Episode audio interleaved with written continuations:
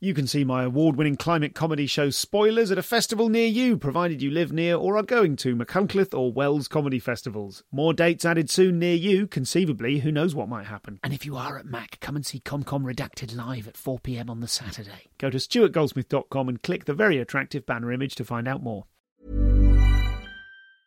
Quality sleep is essential. That's why the Sleep Number Smart Bed is designed for your ever evolving sleep needs. Need a bed that's firmer or softer on either side? Helps you sleep at a comfortable temperature? Sleep Number Smart Beds let you individualize your comfort so you sleep better together. JD Power ranks Sleep Number number 1 in customer satisfaction with mattresses purchased in-store. And now, save 50% on the Sleep Number limited edition Smart Bed for a limited time. For JD Power 2023 award information, visit jdpower.com/awards. Only at a Sleep Number store or sleepnumber.com. This is a podcast from comedianscomedian.com.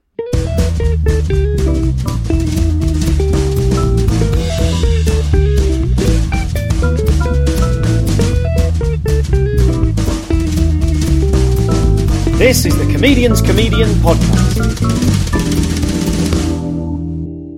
Hello, I'm Stuart Goldsmith. Welcome to the show, and this is another episode recorded live at the Gilded Balloon at last year's Edinburgh Fringe Festival. Now, before we start, I shall probably point out that this audience was infiltrated by a stag party dressed in safari suits.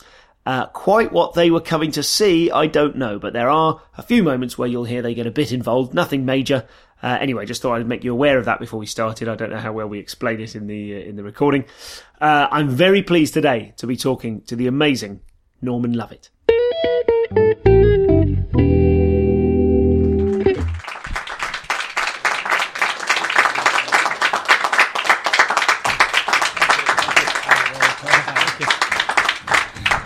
It's just occurred to me as I stand here complaining about how far I have to walk. I also have to make my acts do that as well. So I'll, I'll maybe fix that later in the uh, in the run. That's fine. I'm all right. Fine, fine. I'm living up um, Marchmont Road. I'm on the little stair, and there's three Okay. flights.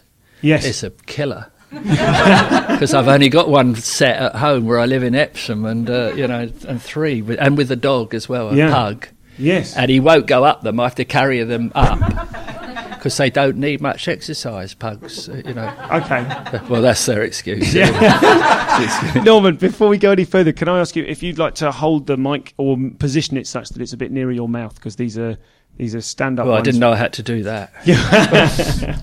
uh, yeah, yeah, yeah. Sure. I um. Perfect. I've sort of ne- I've never been a comedian that sort of gone round holding the mic type. Do you know what I mean? Yes, that I- yeah, walks that's- around. I've yeah. never done that. I never. I've always addressed the mic and stayed there Okay. in one place. I've never. Is, why why is that? Is that because Uh, I've just always been very minimal. Really, I was so minimal in the early days. It was unreal. Really, I mean, I was talking to a, pauses and stuff. I was talking to a friend of mine last night who saw you a little while ago when everyone was doing. I think it was for a benefit. It might have been one of the Malcolm Hardee uh, concerts, uh, one of the big ones. And he said you had two minutes, and there was the the mic sta- the mic in the centre of the stage. And he said your whole set was you walked towards the mic, got there, said you were a bit out of breath.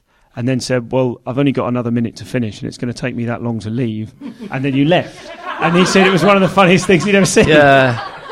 Yeah, I've probably done that. Yeah. It's- it- I like stuff like that. It's good. I think it's good. So, So, well, I, we'll we'll find out. a if you've only got two minutes, you just think, "Oh, for God's sake!" You know, it takes me two minutes to get yeah, started. You know. absolutely. Rather You're you're long. someone that works a lot with uh, with stillness and gentleness on stage. Yeah, I think inside there's anger and everything. You know, I get I get cross. Um, I'm getting better at that. I think now I'm 66. I find I'm much happier with myself than I've ever been in my life. Really, you know, going through those sort of decades as you reach death. Um, yeah, so it's there, but I, on stage I just like. You know, it's just it's my style, and I suppose I was. I've always said I was influenced by Max Wall, definitely, and waiting for Godot and stuff like that. And when I went to see Max Wall, he had pauses between his jokes and a twinkle of an eye and stuff like that. And people like that. Well, some people do. I mean, some want you know a million a million hmm. miles an hour jokes, but you know, I was never going to do that. Never. So, so just for the benefit of uh, people in the room who might not have seen you before, or listeners oh yeah, all over the world, who, I don't who might not know have, why. Why did you come here? I, Why? why are you here to see Stuart's chat show? Or you've been before? Or, or is, I'm interested we'll, to we'll find do out. we'll do a quick vote. Hands up if you were given a flyer by an attractive young person. Yeah, there, we- Tell the truth. Always tell the truth. said not come and see Norman Lovett. There we get a specific Norman Lovett fan there. Oh, right, that's good. Yeah, but And, uh, other, otherwise, yeah, I'm going to say if they don't know, you Sure. know, probably don't know who the hell I am. I'll but I've been going for about 34 years. I started when I was 32, 32, so I started quite late. And uh, so I've been around quite a bit, and I suppose the Red Dwarf thing has helped me. Uh, I played the computer in Red Dwarf 25 years ago, and it seems to be going on forever, standing the test of time, which is fantastic. I'm very proud to have been part of that. And stand up, I've been doing that all the time as well, you know. So, so can we start off by talking about how you got into stand up that initially? mine there? That, that's Yeah, yours. thanks Yeah, that's for much. you. Has anyone been drinking? No, no, no, no,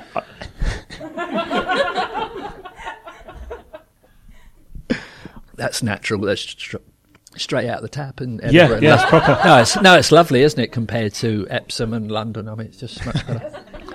you have to have a filter down there. I, I, should have, I should have said if you if you haven't seen Norman stand up, if you're a fan of him, or something else, it's not dissimilar to this. I just keep sort of talking about little things that I notice and. And I do it when I go to Waitrose or the, checkout lady. I just, if it happens to come out, it comes out. It's, it makes her happier with her day, and I'm happy doing it because I just, that's what I want to do. You know, you, you, you don't, when you die, you don't do it anymore. So let's talk to each other while we're still alive. You know, that's my philosophy, I think, really. so, so what was what was the impetus when you first brought yourself to stand up? When you when you did your first ever stand up gig? Well, I think when I first started, I, I had a guitar and I liked John Cooper Clarke, and it was the punk time. And this musician friend of mine, Bernie, we did a show. He played the piano and I wrote some lyrics of songs and stuff. Mm. So I had this guitar and I was chugging away with some chords. I knew a few chords and I liked John Cooper Clarke. And it wasn't very good, but that's how I started. I had a guitar and did these sort of like poems to Okay. And then at the comedy store one night, I'd gone down really well. I was really pleased, and I thought, can I go back on? It's when Alexei Sayle was hitting the gong to be mm-hmm. gonged off, and I said, can I go on and do five minutes without the guitar? And I did that, and I spoke about. This was a truth. All the best comedy is the truth.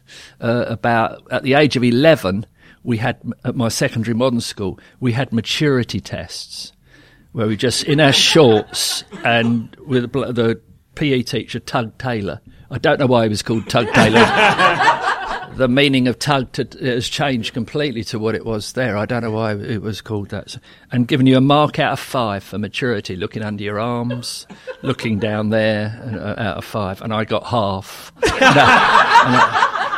Uh, that's my joke. I made. I can't remember what I got, but that was my joke. And I said someone else got ten out of five because he was, he was like a full man, you know, already at the age of eleven. Was, but that's a true story. It's a true story, apart from the little lie about the half. Sure. And had you had you prepared that in advance, or were you just thinking, "I'm really No, I- excited now. I'll, just go"? on yeah, no, I just thought about that. I thought well, I'll just go on and do that, but I've never got. I think whenever I go on to do my show, I can't tell you what the first word will be. I can't tell you what my last word will be, really, or what I'll do exactly. You just have a lot of stuff, and I like talking to the audience and see what comes up and see, you know, what whether they're laughing at certain things I do or. I don't know. I don't. I don't know. It's in, instinctive. I think. I I try not to analyse it. To be quite honestly, I'm uh, honest with you, I've never really analysed it because I think it's dangerous to do that. It's that's just how I am. Sure. But You- I, I could work mind if we harder. Try analysing it No, for the next no, 40 not- minutes 'cause- I mean, I don't think you have any rules. I think it's like with this thing about all these comedians today. They, I think Patrick Monahan, I think went to uh, uh, to learn how to do it. Hmm. You know, and I thought, no, no, no, you can't do that. That's surely, but you like you can. Sure. Well, there I- are- Jimmy Carr had a five year plan. He worked for BP. And he, then he became a comedian, went into Hmm. comedy, and he had this five-year plan. And look, look at him now. Yeah, it's definitely. I mean, it's. I, I can't imagine how much it, how much it's changed since the days of the, the original comedy store and Alexei Sayle. Certainly in the in the eight or nine years I've been doing stand up, it even within that time, it seems really to have changed. That people now have um, it's now regarded as a, a, a career choice. I remember when I started doing comedy, Yeah, I'd tell people I did comedy and they go, wow. And now they go, oh, my brother does that. It's Yeah. everyone. No, mine wasn't a career. Mine was from my heart. I wanted to do it. I liked it performing. Once I got a taste of it, and I liked making people laugh. I just thought I like doing this. I can do. I can do this job, and I like doing this job. And it was simple as that, really. So when, at what point after that first gig did it become a, a job for you? When were you able to make a living out of it and not do anything I else? think there was a thing by the government. I started in '79. I think I can't remember. I was working at the Whitechapel Art Gallery four days a week as an invi- invigilator. Mm-hmm. That's a good word for someone who stands around telling people not to touch the paintings. and uh, there was a scheme that helped you with your first year. I can't remember what it was called by the government. And I went on that. You got a bit of help by that, and that was it. I just went self-employed from there on in. Okay. And then I remember we had a meeting in I know, Tony Allen and all the alternative comedians and people there, and there was only about 20, 30 of us then. We all had a meeting saying the minimum we must be paid per gig to do a spot is twenty five pounds. Okay. Yeah. Okay. That's and my probably- first payment was three pounds at a pub in Canning Town. I remember that was the first time I got paid money for performing. And how did that, three pounds? How did that feel? I mean, that's a big Great, moment it is. It's a of comic, fantastic it? feeling. Yeah, it makes you feel really good. Oh, that Was that as, in, as that gorilla turned up? Gor- Right. Good. Good. Well, w- welcome. It's almost a sellout. Yeah. so you, as well as in the in the early days, you were someone that used to work the Tunnel Club. Yeah, yeah. Um, which, for those who don't know, I mean, can you just describe your experience? It's a notorious place. Um, it had sort of two audiences really. Was, it, the bit was split really, and Millwall fans used to go down there. It's raucous, right opposite the uh, Tate and Lyle sugar refinery in southeast London. Uh, Jools Holland used to come along. There's quite a few well-known people used to come along and watch it because it just it was a Sunday night at the Tunnel Palladium, and Malcolm Hardee, who's this crazy. Crazy, what would you call him? Alternative comedian or Yeah, he's, he's, re- he's referred to as the godfather of alternative comedy. Yeah. He was kind of half a comedian and half an impresario. Yeah, he's, uh, he wasn't funny, really. He was- when he tried to be funny, he was never funny. but but he, he he had the he had the quality that a lot of comedians don't, which is that he could be bothered to put a gig on. Oh yeah, but he put on gigs. Yeah. He was like, yeah, he, he was he did everything. He, he did a, a MCing, and so he was better at MCing, I think, Mm-hmm. and putting on shows and picking people. No, he was very he was very supportive with me. He, he liked what I did. And that's known. I mean, it's it's interesting to to imagine you and your style and your rhythm working at the Tunnel Club, which is a famously a I know- terrifying I know they destroyed some acts. They really destroyed them, booed them, and everything. And I always went down all right. I was still scared in my heart each day. That Sunday when I knew I was doing the Tunnel Club that night, I still thought, "Oh well, this is your. They're going to get you tonight. they're going to." But they didn't. They loved. They went with it. They liked it. Do, you know. do you have a sense of why that was that they? Well, just nutters, aren't they? No, I mean, it, I mean, why it was that, that you that you in particular got away with it? Is it something to do with your your status on stage? Maybe they Oh, didn't find Perhaps challenging. they, li- yeah, perhaps they liked how laid back I was. The sound of my voice, perhaps, was mm. relaxing. I don't know. And what I was talking about was, yeah, they they found it funny. I don't know what I was talking about. That's the thing about having the notebooks. I have got a few, but I wish I'd kept them all because I often get people on Twitter saying. Oh, I'm, I remember seeing you, you know, and you did that thing about the Kit Kat. well, that was. I think that was me on That was Twitter. you, yes, yeah. because And- yeah, and I tell you why. It was, it was, And I, yeah, I was. tell you why because I, I we I was just mentioned before we gigged together in Ruislip in uh, the Bunker The Comedy Club, Comedy the Comedy Bunker, Bunker, yeah. and that you were saying that must have been about six years ago because your use of that. Did I do it? I didn't do it then. You you didn't do the Kit Kat? No, no, no. No, I but but backstage, I met you and was all excited. I was sort of, you know, Red Dwarf is the first program I remember Yeah. kind of crying, laughing at as a kid. So I was all excited to meet you. And I said, "Oh, I remember last time I saw you, you did this joke about a Kit Kat." And you went, "Oh, remind me what the joke was." And I Yeah, told you what it was, and then you wrote it down. And then I reminded you on. Uh, on uh, on Twitter, I sort of said as a little joke uh, about a week ago. I said, "Oh, I'm looking forward to talk about the Kit Kat joke," and you said, "What was it again?" And I sort of wrote it down and said, "Oh, I'm going to do it again because it still applies, doesn't it? It's about walking along in the road. It's blokes mainly. You fall or trip, and some blokes, especially younger blokes, they always say, look round. I didn't fall down then. No, I was all right. What, what, what's your problem? I say if I trip, I just go to the ground.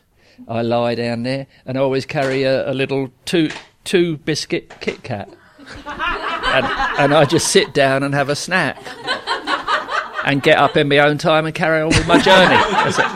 That, that's all it was, but it, people loved it. You know, they liked it. I, I, I'll bring it back. So let, us talk about the show that you're doing here at Edinburgh. Is Yeah. that a? It's called Old and New. Is it sort of a collection of your best of stuff or stuff that you've? No, it's called old. I'm old and and I'm new as well. Okay. No, it's not. It's No. old and new. It's just, they just want you to come up with bloody titles all the time, and I just thought old and new will do. And I just thought It would be really nice. It'd be really nice if that was the blurb for the show as well. Yeah. I think I did mention that in one blurb I did. I don't know. I, I mean, I've been coming up so long. I'm like this old old cult comedian. I don't get reviewed anymore. Do I? I rarely get reviewed. I should imagine one day I might sort of. You never know. You might, they might discover me. You know what I mean? Say, oh, oh, there's this bloke. He's been going around a long time. I think. I don't know. Yeah, old and new is three, three letters, and three letters. New three letters. Norman Lovett. Norman six letters. Lovett six letters. And I'm 66. So work it out yourself. we'll have to. I don't know. I don't know what that's all about, but I, I, that's the way I, my brain sometimes works. And you've you've got your first show tonight. you yeah, it's show, show, Okay. first show tonight. But yeah, I think it's the. I didn't want to do now and then. Mm-hmm. I thought of calling it now and then because of Jimmy Savile. yeah. Now okay. then, now then, and I didn't. I didn't want to. clear. But I do. I do have a really rude Jimmy Savile joke. That, Okay. that I do, and I still do it. I mean, I know it's over, and but it's just funny. It's a true story. Kitty, my 21 year old daughter, rang me. It was last November, wasn't it? We were all talking about Jimmy Savile saying the bastard died and got away with it, you know. Um, and I said to Kitty, I said, I remember in the late 70s and or early 80s, Kitty, that uh, people said he was a necrophiliac. You know, and then Kitty said, she's a bright girl, don't get me wrong. She said, Didn't anyone come forward? and I s- and I couldn't resist it. I said, "Well, unless he fucked him back to life, no." and if he had have done, he'd have been a hero now, wouldn't he? There'd have been people coming up and said, "Jimmy brought me back to life." no, it's a bit sick, but it's funny, isn't it? I mean, I don't usually do rude stuff, but allow me one. one So when sure. you were when you were writing that show, is that a show that you have writing the show, Yeah, did you okay. say? Yeah, I did. I did. Yeah. I ca you, you know, I've never written a show. So are you are you purely improvising, or have you just got a sort of a sense no, I of have, there's some I bits have a that you've list got? of stuff, and I've got new things Okay. that I want to do. But as I say, I never know what I'm going to start with. And also, I have my la- my laptop, which I've got there, my my iPad, and I show images on the screen of photographs I've taken of it on TV for people on TV. That Photos yeah, you- fascinating. photos, yeah, Photos you've taken for people on TV. I don't of people on TV. okay, you've taken photos of the television. Yeah, Okay, what's wrong with that? you wait a little, he'll catch on. I'll tell you. I'm just trying to work out if you'd invented Instagram before anyone else. I tell you, have you seen the 3K TV? You know the new um, highest. What do they call it? The quality. The are definition. Definition. Have you seen the latest one? I was in uh, John Lewis yesterday. This isn't a routine, and um, and I was looking at a sound bar because you know these new our new tellies are so slim. The sound's rubbish, isn't it? It's crap, and you get sound bars because you you want a good sound to match the picture. And he said to me, "Go and look at the latest high definition 3K TV. And I went across, and there was another young boy watch it, looking at it, and another bloke. And we sit, we're staring at it in awe. It was fantastic. It was unbelievable. I, I hate 3D. I think that's just a gimmick. Uh, I went through that. There was a when, when was that? When we had the red and the yellow glasses. Sure. Uh, there's a form of that in the 70s, wasn't there, or something? And now there's. I think that's a gimmick, personally. That not, not interested. But the new high definition, you felt like you could, you, you saw a face and you could see the pores of the skin.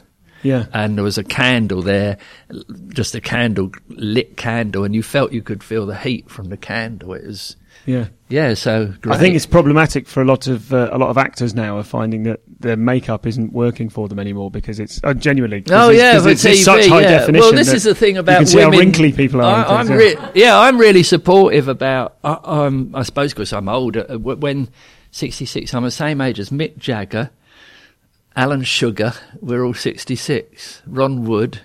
But they're all richer, but we're all the same age anyway. It's- So it's quite interesting to see the age process. But I, I just hate ageism. I really do. Hmm. And as I've got older, I just think when they had a go at the Rolling Stones, there was a tweet once said, "I know what I'd do." It, I was saying it was too hot to iron. You know how hot it was in London week or so ago. It, it was just so hot, and I wanted to iron some shirts. And I thought, if I put the iron on, it's too bloody hot. I can't move, you know. And I tweeted it or something, and someone said, "I know what I'd do. I'd, I'd use that iron to iron Mick Jagger's neck to get rid of all his wrinkles." And I replied, I said, I'd love to see your neck at 66, see what your. uh, No, 70. Mick Jagger's 72, isn't he? I said, I'd love to see your neck at 72, but I'm glad I'm not going to. Just so cruel, so cruel. There's just no need for it because, God, I mean, the Rolling Stones is fantastic, isn't it, really? Mm-hmm. I mean, he's 72 and he's got the same waistline that he had when he was 25. You know, it's fantastic. It's Do you? I mean, do you think that people might think the same thing about you, Norman? That you're still going and performing at, uh, you know, in It depends on that really and the body and everything like that. my mother-in-law um, she died of Alzheimer's and she was as bright as can be. She was a sheriff in, in Nottingham, in Glasgow. She was a sheriff. She was very eccentric, uh, bright as anything. And then she got the, uh, she got it and I rem- never forget the first hit, the proof, not proof, the little indication that she was ill was one night we were at, with, with my daughters and my wife and we were sitting eating and she said, who's Mickey Mouse? And I thought, oh my God, everyone knows who Mickey Mouse is. And that was the first sort of little bit. uh, To and then it all, it's a horrible disease. I, I hate to get something like that. That's horrible. You just turn into a vegetable. sure. And the, it's terrible. So this is Norman. I think it's a really different interview, not only because of Norman's perspective, having been performing comedy for so long, uh, but also, as you can hear, he's not an easy man to pin down on his writing or creative process. But I think I gave it my best shot, and there's certainly some excellent stuff in here, as well as quite a lot of Norman being Norman, which is, of course, very, very entertaining in itself. Uh, plug time now, and if you live in the Midlands, you can come and see myself and James Acaster, or James Acaster and I, as someone pedantic corrected me on Facebook. James Acaster and I will be doing a double-header preview of our new shows, both works in progress in Leamington Spa. That's on March the 3rd at a venue called Lamp in Leamington Spa. Uh, I think that's the Leamington Art and Music Project. For tickets, you can go to recklesscomedy.co.uk. Listen, obviously I'm excited about my show. When we did the preview in uh, in the Pleasance in December, James is is just great. He is such a pleasure to be working with him uh, because he's just absolutely brilliant. He's uh, I was talking to Chris Boyd about this the other the other night. Um, he's he's not so good that I'm annoyed and jealous. He's so, so good that I'm like, oh, well, you're obviously a genius. So do come along and see that, if not for me, just to see what Acaster is up to now. Um, so that's the 3rd of March in Leamington Spa, recklesscomedy.co.uk. Once again, I've released a short video with highlights of this episode. Yes, if you'd like to see our faces as we bang on, please go to youtube.com slash comcompod. And if you enjoy that, please share it with potential new listeners. I'm always asking you to show the, to share the show around, but it's probably quite hard to get across what sort of thing it is. I realise that whenever I'm describing it to people, I have to go, no, no, no, it's, it's that, but it's really good. and uh, you can hardly post an entire podcast to someone's wall. So I thought a little highlights video might be more useful to you in your attempts to share stuff. Thank you once again for all your donations and the encouraging messages attached to many of them. If you would like to support the show, just go to comedianscomedian.com and hit the donate button. You can choose how much, and remember, there is no obligation. I'm bowled over when people send me anything from five quid to very occasionally 50 quid, and I'm gutted whenever someone apologises for their donation only being a fiver. It, you don't need to apologise. It's here for you. It's free. You don't owe me. It's up to you if you'd like to support it. I would also especially like to thank a listener who donated the cost, and they pointed this out, the cost of a copy of Assassin's Creed 4 for the Xbox on the basis that they've had more enjoyment from the show than they'll get from the game. Man, that's kind, but I don't want to get in the way of you free running and stabbing people on Assassin's Creed 4 if it helps you not to do that in real life. But thank you, and thanks all of you. Now, let's get back to Norman Lovett. Cool fact a crocodile can't stick out its tongue. Also, you can get health insurance for a month or just under a year in some states. United Healthcare short term insurance plans, underwritten by Golden Rule Insurance Company, offer flexible, budget friendly coverage for you. Learn more at uh1.com. There's never been a faster or easier way to start your weight loss journey than with PlushCare. PlushCare accepts most insurance plans and gives you online access to board-certified physicians who can prescribe FDA-approved weight loss medications like Wegovy and Zepbound for those who qualify. Take charge of your health and speak with a board-certified physician about a weight loss plan that's right for you. Get started today at plushcare.com slash weight loss. That's plushcare.com slash weight loss. plushcare.com slash weight loss. Do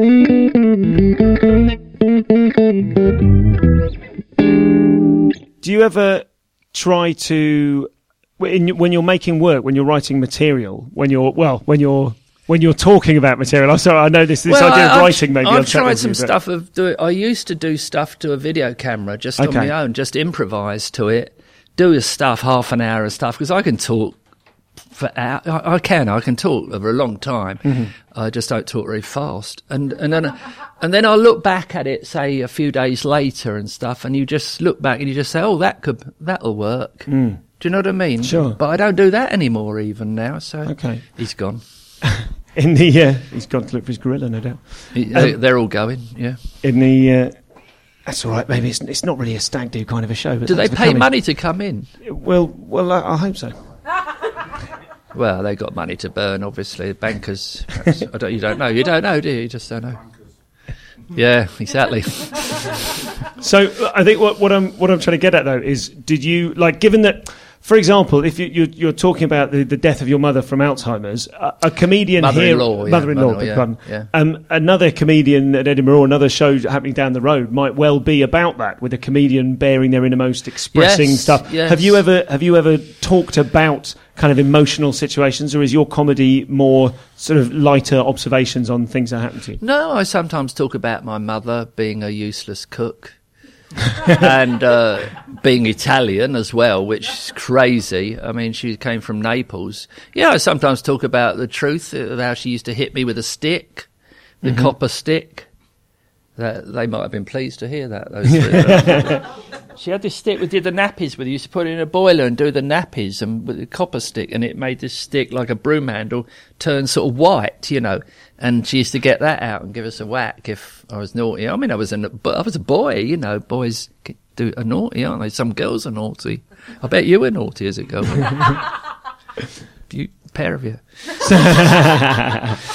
So if you can refrain from chatting up the audience, Yeah, sorry, for sorry, yeah. um, but um, so what I mean is, um, in terms of like what what drove you to become a comedian? A lot of people say they want to express themselves. I mean, it certainly seems like you describe the world as you see it. You've got a very I unique think take yeah. on the Someone world. said about me. I think in my twenties or something. This this girl. She said uh, we're sitting round, and she was one of those people that just said, "Oh, you do this, you do that," and she said, "Me, you laugh at the world."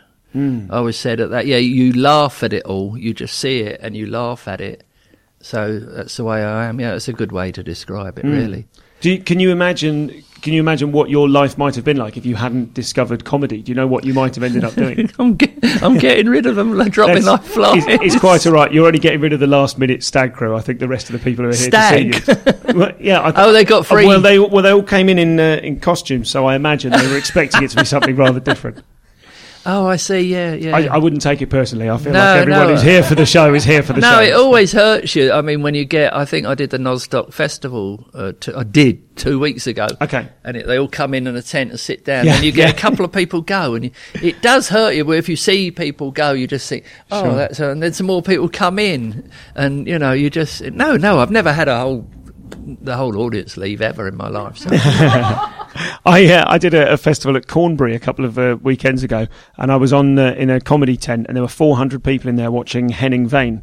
You know, Oh, you know, yeah, Henning, German- German yeah, comedian, yeah, very very funny. I know Henning, and yeah. uh, I was ready to go on. Unfortunately, because I've done lots of festival gigs before, I was prepared for this.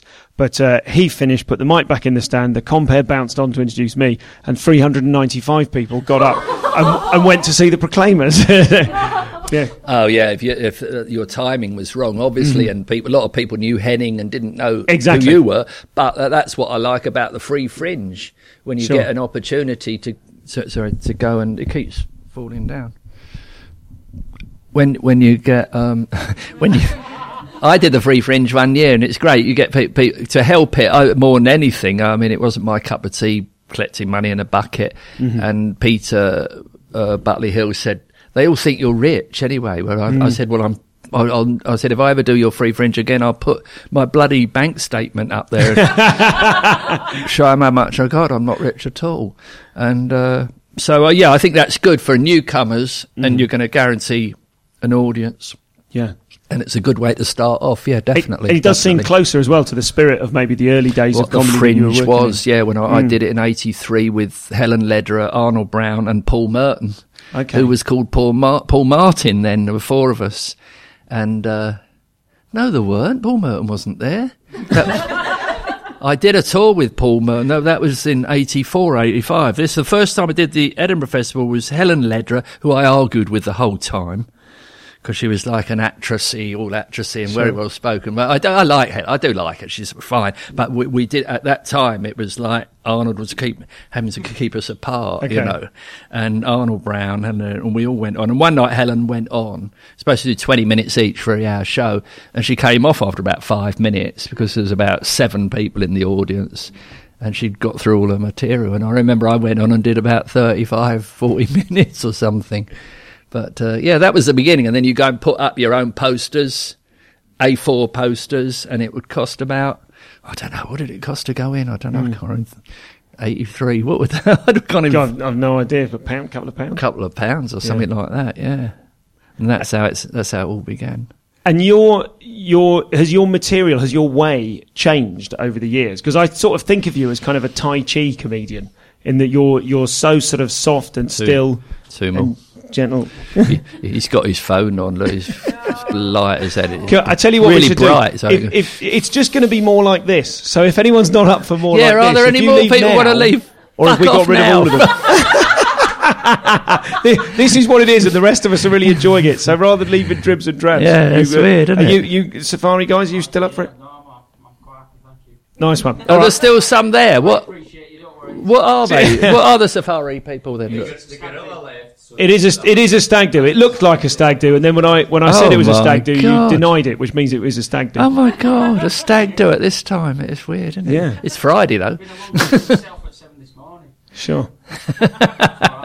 awesome. No worries. Okay. Well, I think so. Uh, I think we'll, we'll s- tell you what. As a challenge, we'll see if we can be so deeply analytical that they also want to leave before the end of the. How long we got? We've got another half an hour. Half hour done. All right. Okay. Yeah. So, um, what was I saying? Oh, yeah. So I think of you as kind of a, a Tai Chi comedian, Oh, as I was saying, because you have that kind of softness, and I can I can imagine in a funny way, like a rowdier audience being sort of pacified and soothed by you. I think if I lose it, which I have done, um, Do you mean lose the room or lose, my your temper, Yeah. lose my temper. Um, I'm half Italian and I'm a Scorpio, and I I love Clint Eastwood. Um, but there was a gig I did in London about three or four years ago, and it was I just went on, stood. I, I saw this bloke standing there at the back. and I didn't know what. I think he was on cocaine or something, just standing there, you know. Mm-hmm. And I started talking, and he kept saying, "You're not funny." As soon as I went on, and I said, "But they're laughing," and he went, "Not all of them." And I just went, got off stage and went up to him. He was huge. He was massive, about six foot four or something. I said, go. I said, just bloody go. I want you to go. Fortunately, the bloke that ran the gig was a big bloke as well. I think it was Leachy. Leach, you know. I don't know. So ran- and uh, then I went back on stage and I, I was still angry and I could hear a bit of a kerfuffle down the stairs, obviously them getting rid of him. But he just really angered me and I just left the stage. But I got back onto the stage and I, I got back into my stride and the gig was fine. But it's wrong. As soon as you do, I think if you talk to most comedians, you'll find they've all been ruffled and got mm. angry. I think John Bishop, it's happened to John Bishop and, mm-hmm. you know, the real big people and Billy Connolly and people like that. It's all happened to them. Some, Sure. Someone's really said something really nasty. Is that and is that because also you're when you're performing, you're making yourself vulnerable? Do, do you feel vulnerable as a performer, or do you feel after all this sort of after all of your many years of experience, do you feel now that you're so comfortable on stage, you're not? I think not- I'm comfortable. Your ego isn't at stake, maybe. No, I think I'm comfortable, but it still hurts if someone's going to be horrible to you and say hmm. like that. You know, I- know that. You know, you, there, are people around. There are people that exist that didn't like Tommy Cooper, and you just think, what? Hmm. one of the he's one of the funniest men ever. You know, I just think, how can you not like that? But you have to accept that there are people that don't like certain things. Yeah, it's the same with. I lo- I'm a I'm a big fan of the Big Bang Theory. I, I, I think it's one of the best sitcoms I've ever seen in my life. and uh, my daughters say, any anyone that's been to talk to me, they say he didn't talk to you about. He couldn't keep talking about the Big Bang Theory, did he? You know. I do go on about it. I do bang on about it, but I, you know, and there are quite a few people I meet that are fans like me, and there are other people who just don't doesn't work for them, you know. But I think it's fantastic. Sure. On the, on the subject of sci-fi, if we could talk about uh, Red Dwarf for a moment.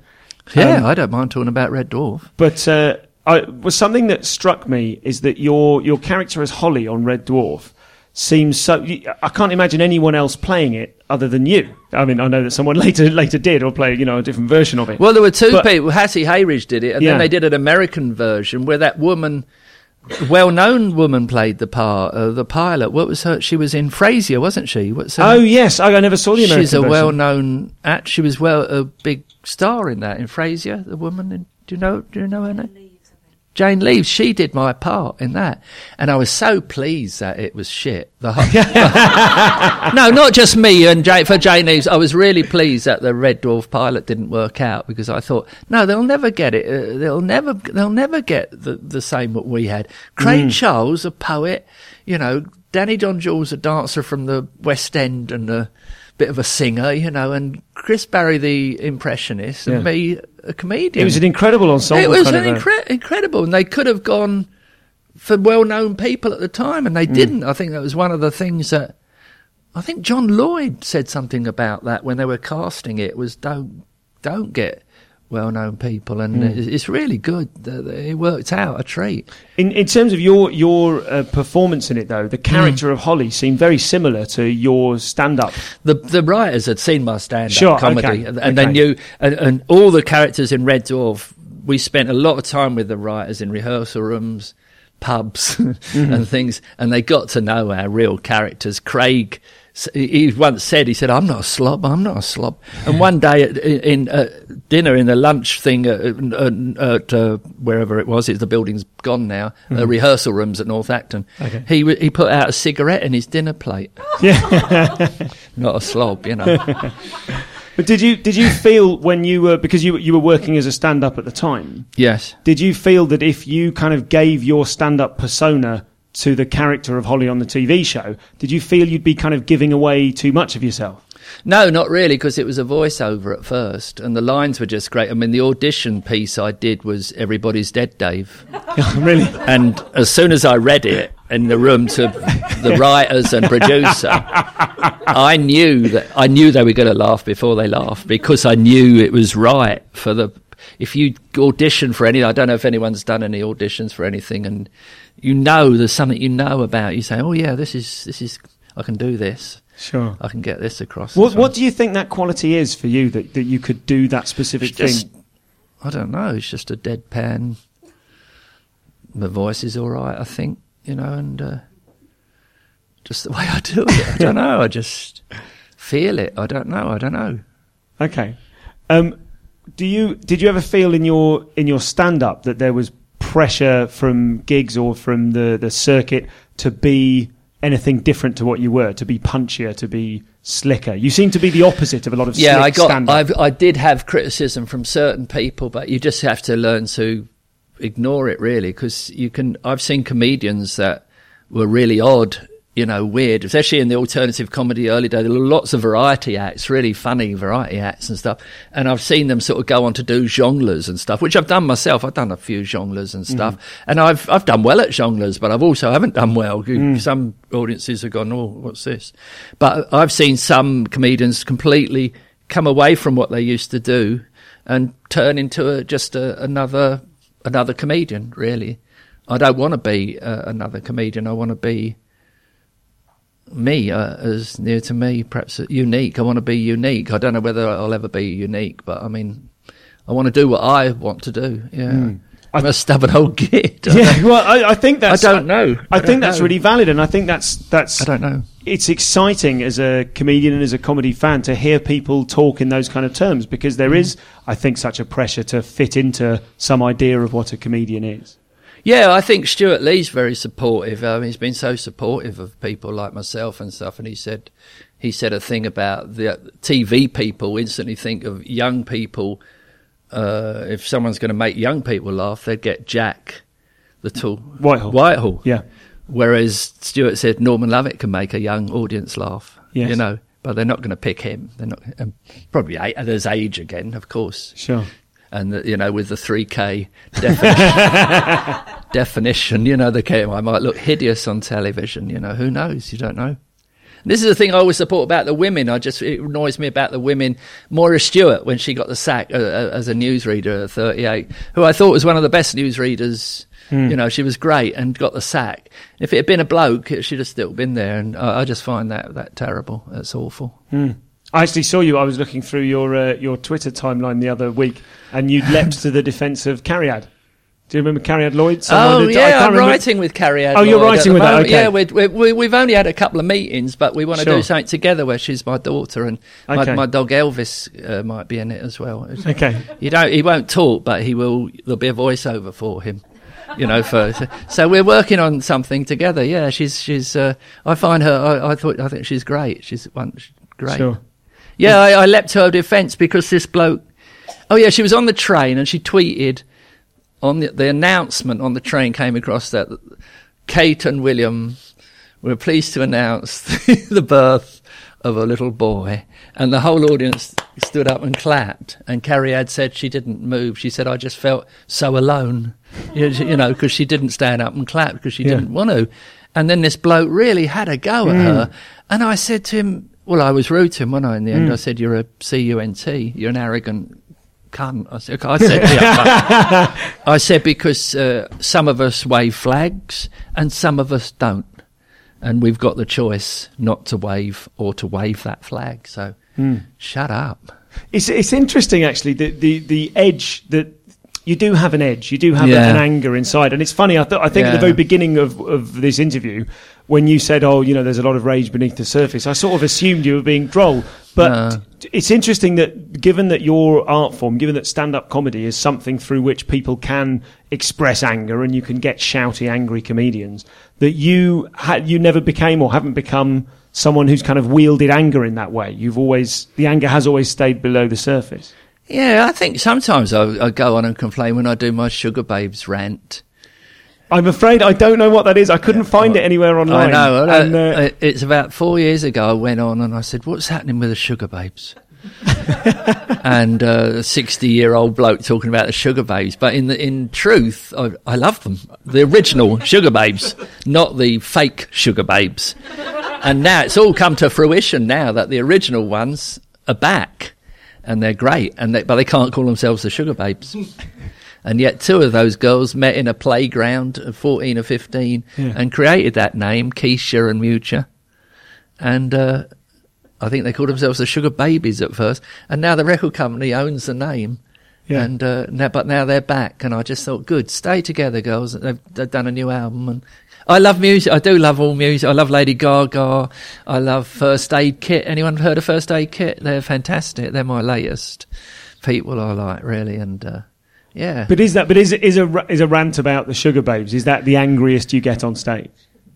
Yeah, I suppose so. Yeah, I just it, it's interesting. yeah. I know I'm not going to go mad about uh, the politicians and stuff, although they do make me cross as well. Well, but well, I well mean, if they do make you cross and you have an outlet on stage to talk about that. I just I wonder. My question is is why hasn't that ever come out of your Well, your what I think? think is- no, I'm not complaining. I'm just no, no, no. What I think is, I don't know. Um, I don't know what I am, left of centre, or I don't really belong to anything. I've done stand up for Labour. I've done a few of hit their gigs. That's, but I'm not really. I don't belong to any club, and I just find the whole thing of left and right, and they spend each too much time talking, slagging each other off. Mm-hmm. And I just want people that are clever enough enough to make this world function properly. But uh, it was it Ronald Reagan who actually said he said politicians don't you know the money's not big enough. The the real bright people go into big Yeah, businesses into and business. stuff. And I thought that's that's pretty true, isn't it? So the people you end up with aren't necessarily the cleverest people on the planet. Hence, I don't know. I don't know. I don't know. I just, I just try. I like things to be sorted out, and I think one of the most important thing is I said this to Alan Johnson. I did a panel show with Alan Johnson, the the mm-hmm. MP, the Labour MP, but, Yeah. and I said that thing in Oxford Circus where. I don't know. They, they've got barrier. Uh, they used to have barriers to stop you crossing, and it, it used to be so congested. And they got rid of the barriers. I think it's like a Japanese crossing thing now. And you can go diagonally across wherever, and you wait. And there's a timing thing on the thing to 25, 24, and you can see how long you've got left to get off the mm-hmm. road. You're not under any pressure or don't thrill, feel stressed. And I just think that's important. That's important to how you feel when you go walking down the road. I think pavements should be made of rubber. In case anyone falls. I would still have my Kit Kat though. Uh, and uh, w- w- some things I think about, and I haven't thought them out properly. Hunt the homeless was one thing, and I thought hunt hunt the homeless. hunt the homeless, and I just I was just trying to take the pressure off the fox foxes, and and I hadn't thought it through properly. So, uh, So you, that you, never worked you out. seem to be able, you seem to be able to take uh, an idea and play with it on stage. And it, it's almost like you do your writing in front of an audience. You do your writing. Your That's a good thing to say. Yeah, you're actually editing, you're writing and editing as you speak. And sometimes when you can have a gig and everything that comes out of your mouth is fine. You know, the audience are laughing and it's absolutely fine. And sometimes you, you just think, oh, perhaps I shouldn't have spoken about that, but I did.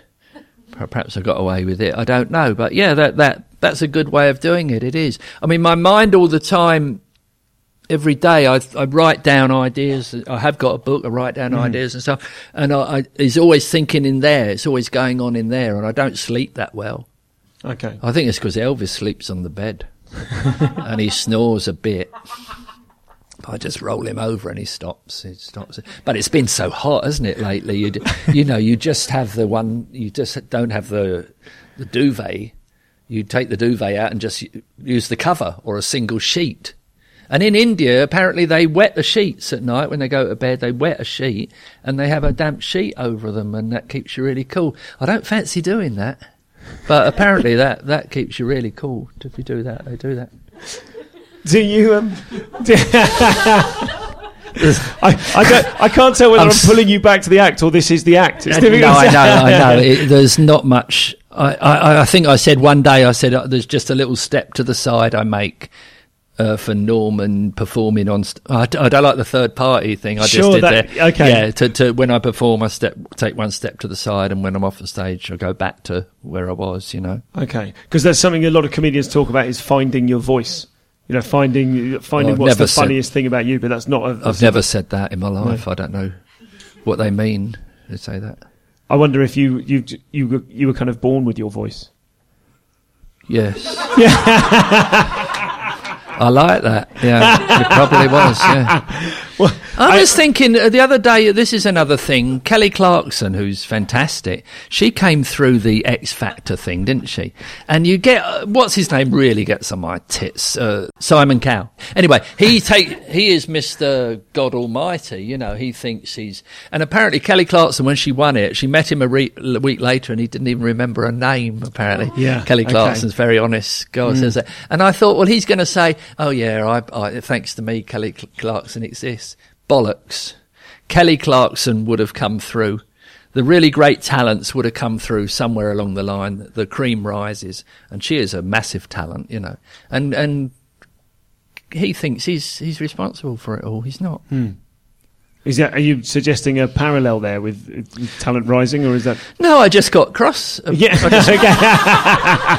I just got cross about it, like the Sugababes and stuff. I just got a bit cross about that. You know, I just thought, yeah, Oh. people think they. I don't know. we've uh, we've got about ten minutes left. I'd It's to men, the- isn't it? Men, men go through life. A lot of men go through life thinking they're God. uh, Apparently, at some point, Uh, have you heard that? You're nodding. Sorry. yeah, there you go.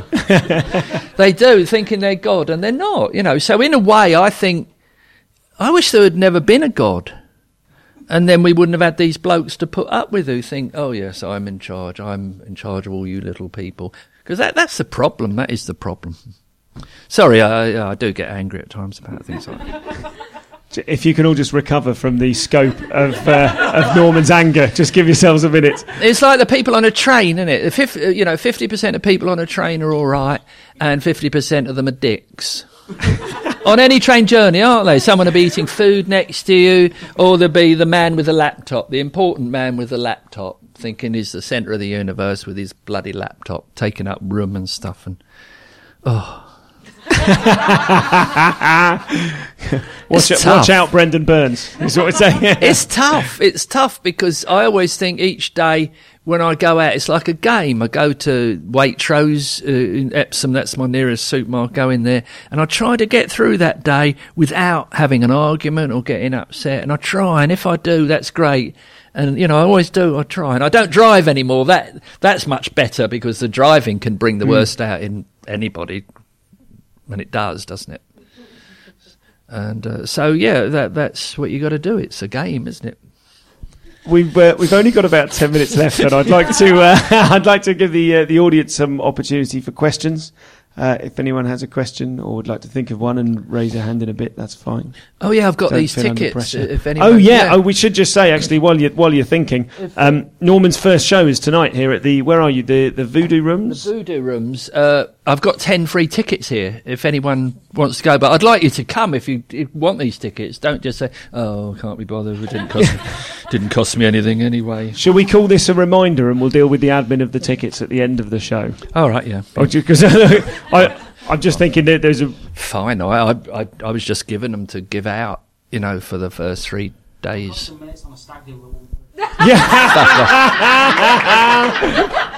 You lot can fuck right off. you, you, you can come. You can come. You're all right.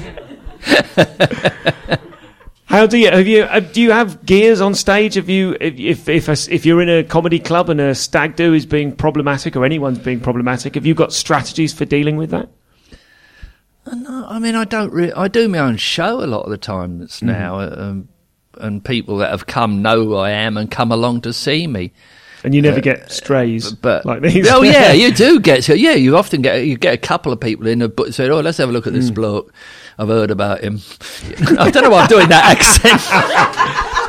Oh, my, my, accent. my son-in-law said uh, he's very funny on this Red Dwarf program or something. Go along and see. And I've had Red Dwarf people in and go, oh, well, you know, as if they want me to be what I am in Red Dwarf. Yeah. You know, which is stupid. You know, they're going to be disappointed. But a lot of the Red Dwarf people are very supportive and, and like it. Uh, Mm-hmm. So, but yeah, I have done shows where there's been stag people in, and it's yeah, it's horrible. It's just difficult. It's very difficult. I always get back. I can be quite ruthless. I said to a woman once that she. What did I say to her? I can't, I've, heckled people on the tube. There was, a, there was a woman on the tube once. It, was, it wasn't full. I was there, and she had a bag, and she sort of hit me with her bag and sat down next to me. I said, "Excuse me, you know, it, it doesn't say sorry or anything." Hmm. I said, "Your manners are only outweighed by your ugliness." And she was ugly as well. and I, she didn't say anything. She went quiet, and I, I, reg- I thought I shouldn't have said that really. But I just thought you, ch- you know, why don't you just say sorry? She's just this blustering lunatic, you know. And I said that. It's terrible, isn't it? And I was going down a tube once. I do talk about these things on stage. stage. I was going uh, escalators, yeah, going down one day. Uh, uh, Oxford, not Oxford, so Leicester Square, going down, just went down, and there's this big bloke, and he looked stupid. I always, you always clock them, don't you? You clock other people, because we're interested in other people, aren't we, how they dress and everything. And he looked a bit stupid. And as he gone past me, he went, Baldy. and I turned back as quick as a flash, I went, ugly. and got him, got him. He didn't even, he didn't even look round. I could see him sort of flounder. I thought, is he going to come after me and belt me? But oh, great, that was uh, yeah, got I got him. Well, you know, if how childish to say that at that age, you know, to call me bald because oh, oh. If if anyone has any questions, now is a good time. If you don't, oh, there's one at the front. So I'm just going to repeat that for the sake of the recording. What were you doing uh, up to the age of 32? Um, lots of jobs. I did lots of jobs. I, I, I worked in an office for about three months when I left school. Um, don't know why, but it wasn't that didn't suit me at all. Then I did panel beating and spraying because my hairdresser at the time was getting my hair cut, and he said panel beating and spraying. That's a good job because I didn't have a, I didn't. I only had one O level technical drawing, and I got that by. That you know, I I actually that was a che- I cheated because I t- I took four O levels and failed the I think maths, English, and stuff convincingly, and they said technical drawing you were very close to passing, so you can retake it at Christmas if you like. Took it at Christmas, just me and the teacher sort of overseeing me, the technical drawing teacher, and he actually he saw me struggling and he helped me with one of the questions. Otherwise, I, I wouldn't have passed it at all. So I had the O level technical drawing. Did you did you have any idea that stand up existed at that time? Did you have any idea that No, I, that no, you wanted not, to perform? Not really. I just knew about. No, not really. Football. I love football. I played football every Saturday and Sunday. I played for a team. I played till I was thirty. Football. I love that. Comedy. Oh, I liked it. There was what was on the radio then. Round the Horne and Mm-hmm. Hancock and stuff like that. You know, I'd listen to stuff like that. I love comedy, but I was, I was football helped me a lot because I was very shy as a little boy and uh, got bullied quite a lot. Yeah, I did get bullied uh, and very shy, timid, and and just got stronger and stronger. Football made me stronger, and I think being a comedian's made me stronger. And I think as you get to old age, sixty six like that, you just don't give a shit, and you sometimes say. Fuck off, dude. but yeah, I try not to get into trouble, but I can't let it go. I mean, I can't let it go, really. Sometimes you just think, I don't know whether it's a Scorpio thing, you just can't forget things. Like John Lloyd, you know, John Lloyd's mm-hmm. up here, the producer. Yes. Now, he's, years ago, I went to Heal's in Regent Street. What, what street is Heal's in? That lovely shop. Mi- Tottenham Court Road. I was in there, right? He was in there with his wife. He said, Norman, what are you doing in here? I more I expected you to be in Hackney Market or something like.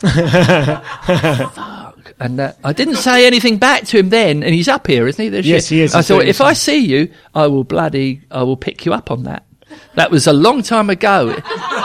It's an outrageous thing to say just because you're a poshy bloke and went to, you know, went to university and went to Oxford or Cambridge, wherever it was, that I can't go in bloody Heal's. And, and uh, I remember things like Bob Crow. I We got could- him. I'm just thinking we could possibly manufacture that standoff between you and John Lloyd, if you like. He- He's, he's definitely in town. it's isn't he? down in my book. I've done 30,000 words of my autobiography, and that's, that's down in it anyway, when, Right. whenever that autobiography comes out. Whenever I write the, the other 30,000 words, you know. But Bob Crow, I got him as well. Mm-hmm. He, he, I did the stand up for Labour thing, and my wife, ex wife, saw him on the Eurostar in first class. Mm-hmm. And I thought, why is he in first class? Why, why is he? And, and when I saw him, I did the thing. I said, "You, my wife saw you in first class," and he started to deny it at first. And he went, then he sort of thought, and he went, "I want everybody to be in first class." I said, "Yeah, yeah, yeah, right." I said, "It won't happen, will it?" You know, but so I, but I did confront him. My, my daughter Lily was in the just standing back, laughing her head off, watching me talk, talk to Bob Crow, and he was he was a nice bloke actually. He was very nice.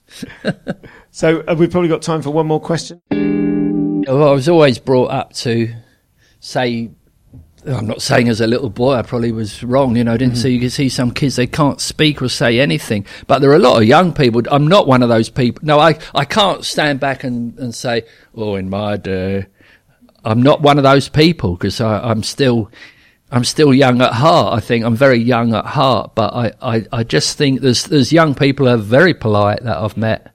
But I saw a, a bloke in a wheelchair today and I was too far away he was spinning around. I felt really sorry for him. He was, and he had to turn himself around to get up this hill. And this yeah, bloke walking past with his wife, sort of, he was looking the bloke, but did fuck all. Hmm. You know, all he had to do was just give him a little push up this little slope, and he didn't do it. Hmm. And I thought, I will always do it. I've always carried a pram up for people or help. I'm like that. That's how I am.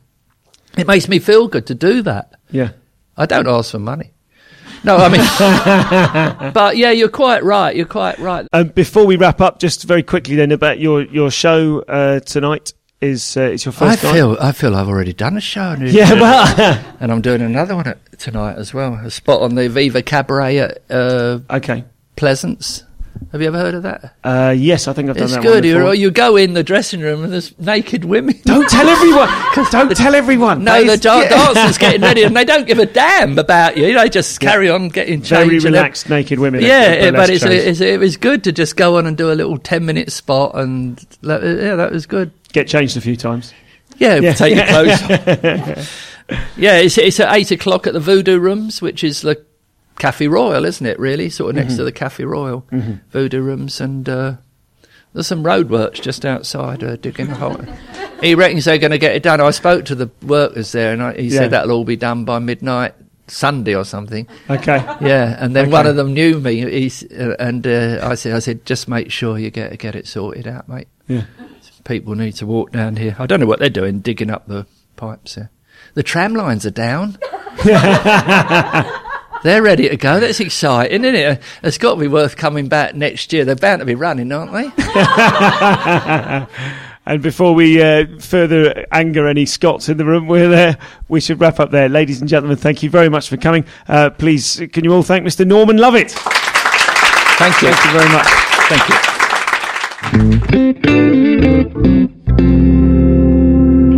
you. So that was Norman. A rambler, to be sure, but an enormously engaging one. So thank you very much to Norman for coming on the show. Thanks too to Anton James from SoTV who produced the live show, uh, to James Lowy and Pete Jones for sound and video, and thanks to Ben Lund Conlon for his uh, skivvy duties leading up to and during Edinburgh, uh, and Nathan Wood for co-producing this episode of the podcast. Finally, if you're a regular listener, you'll know this is when I plug the Audible kickback scheme.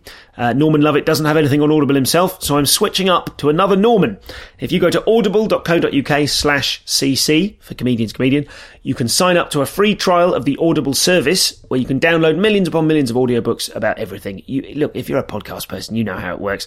As well as lots of writing about comedy, there's also tons and tons of stand-up on there. And today I'm going to push Me Doing Stand-Up by Norm Macdonald. He's a superb American comic with a style that's just all his own, really gentle and twinkling, but razor sharp underneath it. It's a great album. And if you sign up via that address, slash CC, then you get a copy completely free, and I get a little something from Audible for sending you there. That's all for now. Leamington Spa on March the 3rd, if you want to come and see me and Acaster doing a work in progress, uh, two different hours. Uh, please share that video around the place if you like it from youtube.com slash comcompod, and I will speak to you soon. Next week, Marcus Brigstocke.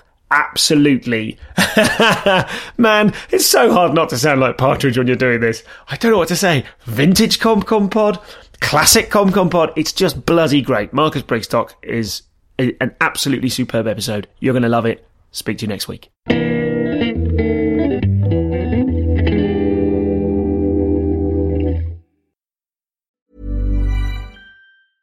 Planning for your next trip? Elevate your travel style with Quince. Quince has all the jet setting essentials you'll want for your next getaway, like European linen, premium luggage options, buttery soft Italian leather bags, and so much more. And is all priced at 50 to 80% less than similar brands. Plus, Quince only works with factories that use safe and ethical manufacturing practices. Pack your bags with high-quality essentials you'll be wearing for vacations to come with Quince. Go to quince.com slash pack for free shipping and 365-day returns.